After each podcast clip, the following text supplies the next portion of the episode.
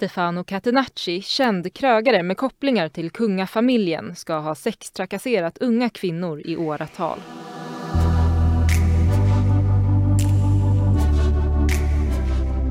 Välkommen till Dagens ETCs nyhetspodd Bakom rubrikerna. Jag heter Andreas Gustafsson, jag är chefredaktör på Dagens ETC och med mig idag är jag Kristoffer Röstlund Jonsson. 2 november förra året publicerade Dagens ETC hans artikel som hade rubriken “Så sextrakasserar kungakocken unga kvinnor på Operakällaren”. Det var tidningen Dagens ETC som först publicerade uppgifterna. Tidningen har pratat med 12 personer som berättar om incidenter som de bevittnat eller själva blivit utsatta för.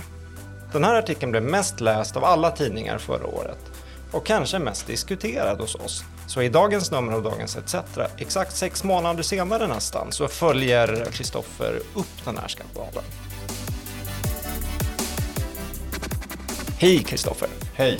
Berätta vad det var du avslöjade i höstas. Det jag avslöjade var att Stefano Catenacci, en av Sveriges absolut mest kända kockar, kanske den, den kändaste, Eh, under decennier använt sin makt och sin pondus och sin dominerande ställning i branschen att eh, sextrakassera unga kvinnor i sitt kök. Anställda under honom då på restaurangen Operakällaren där han var delägare. Och att han använt sin makt för att tafsa obehindrat, komma med oanständiga förslag och eh, kräva sex i utbyte mot att de här unga kvinnorna då skulle få kliva upp i karriären.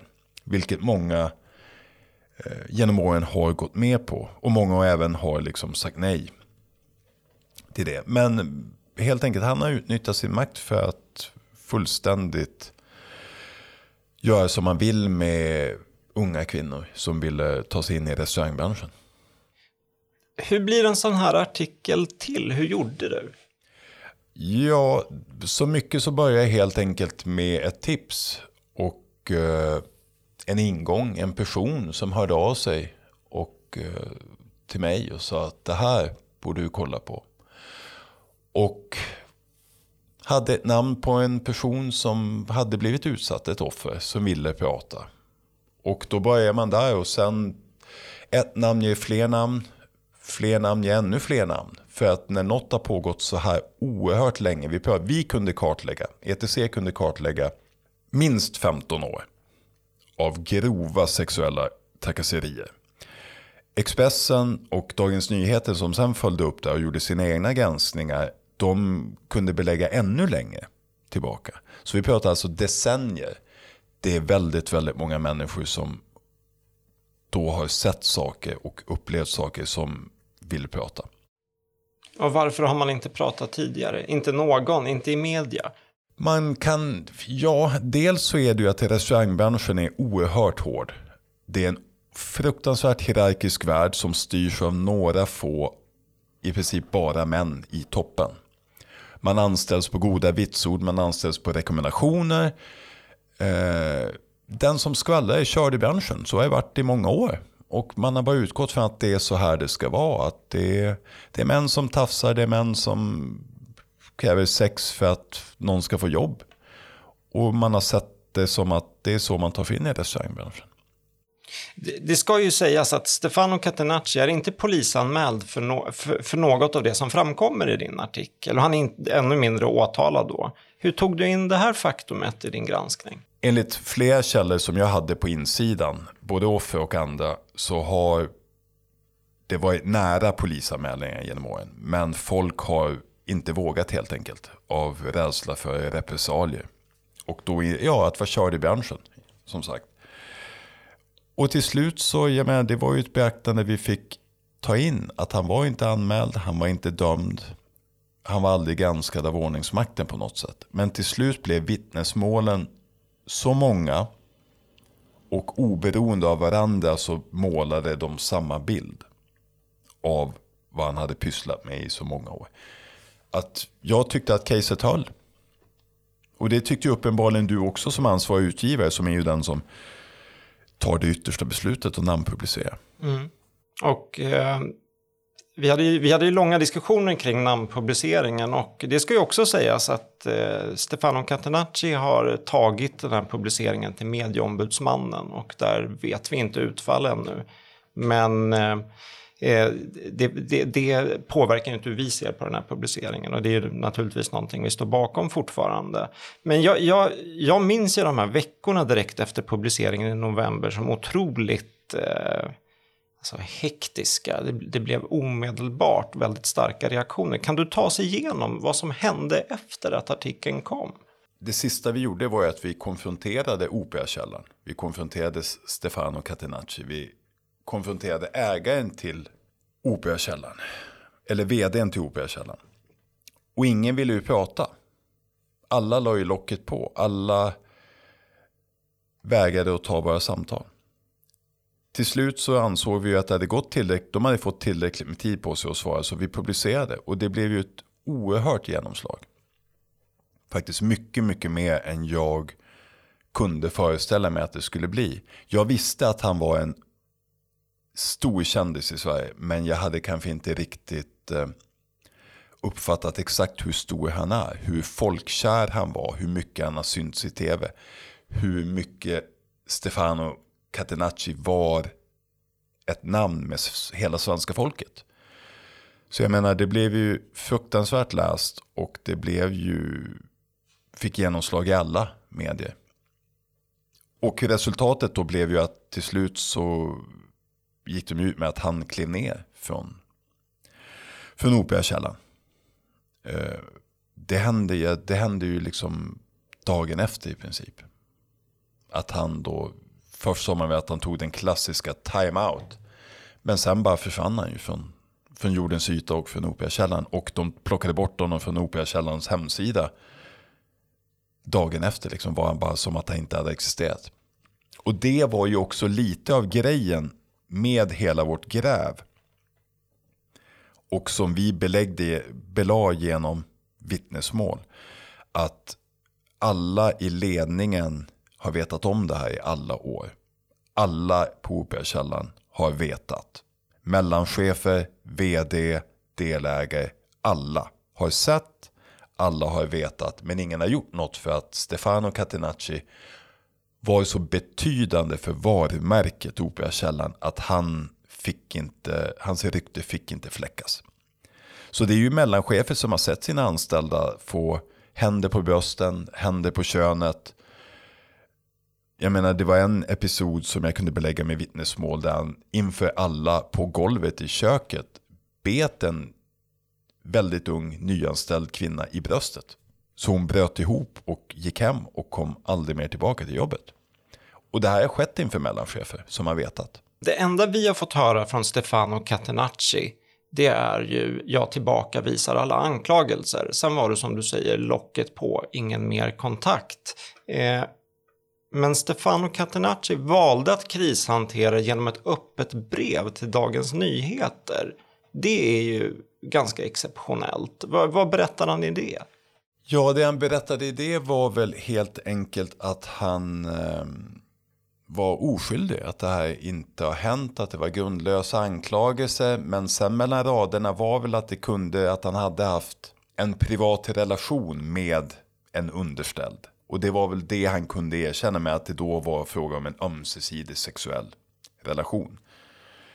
Och inte då som i vår artikel och även Expressens kartläggning där man kunde slå fast att han hade haft många sexuella relationer med folk i beroendeställning till honom. Folk som var beroende av honom för att ha ett jobb och en inkomst. Och det, det är exceptionellt då att han vägrade svara på våra frågor, svarade inte på Expressens frågor, men Dagens Nyheter valde att publicera ett e-mail rakt av från honom då, där han frånsade sig all skuld. Med att han klev tillbaks då för på något sätt att skona Operakällan från, från stormen, från skandalstormen.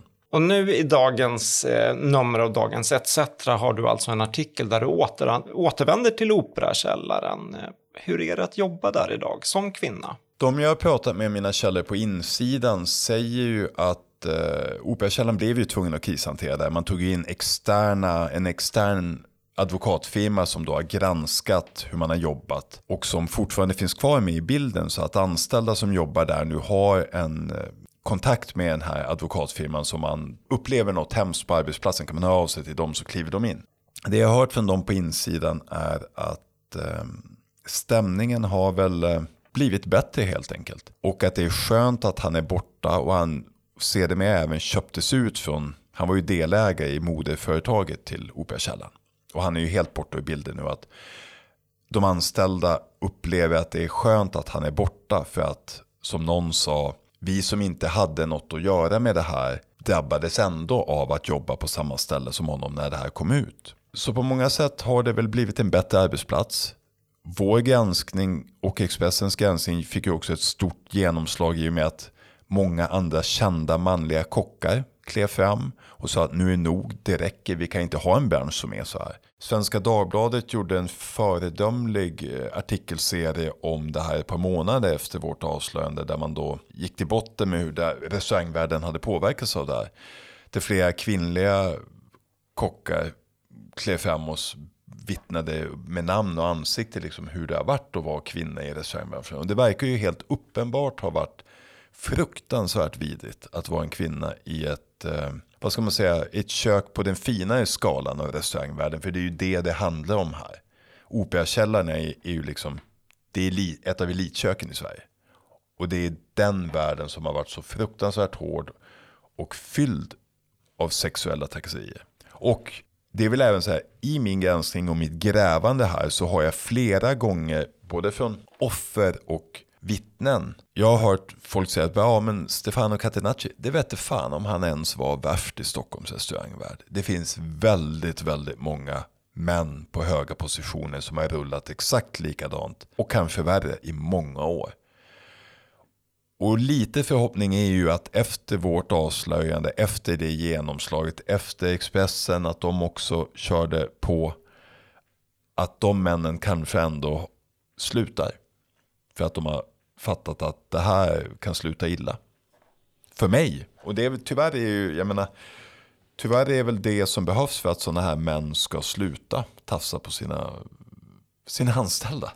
Det är helt barockt att man säger det, men att det krävs att de är rädda för att bli uthängda. Ja, vi vet att Stefano Catenacci inte är kvar på Operakällaren. Han är avslöjad, han är utköpt. I din uppföljning, har du kunnat ta reda på vad han gör idag? Han har ju gått i landsflykt. Han har ju flyttat till Marbella, spanska solkusten. Där han nu håller på att öppna upp en, eh, en lyxrestaurang under eget namn. Och han har rekryterat personal från Sverige, från Stockholm, som har flyttat dit för att jobba under honom.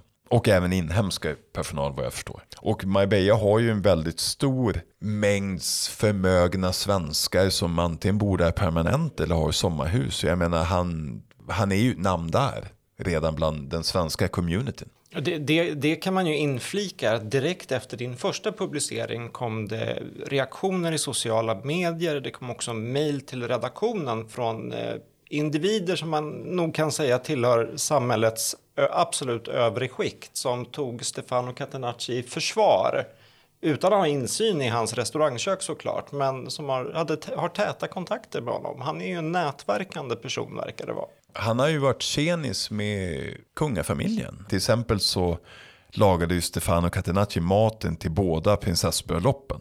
Det är där han har rört sig. Han har synts väldigt mycket på mingelbilder, röda mattan, tv. Han har varit en, en A-lista kändis som man säger i Sverige.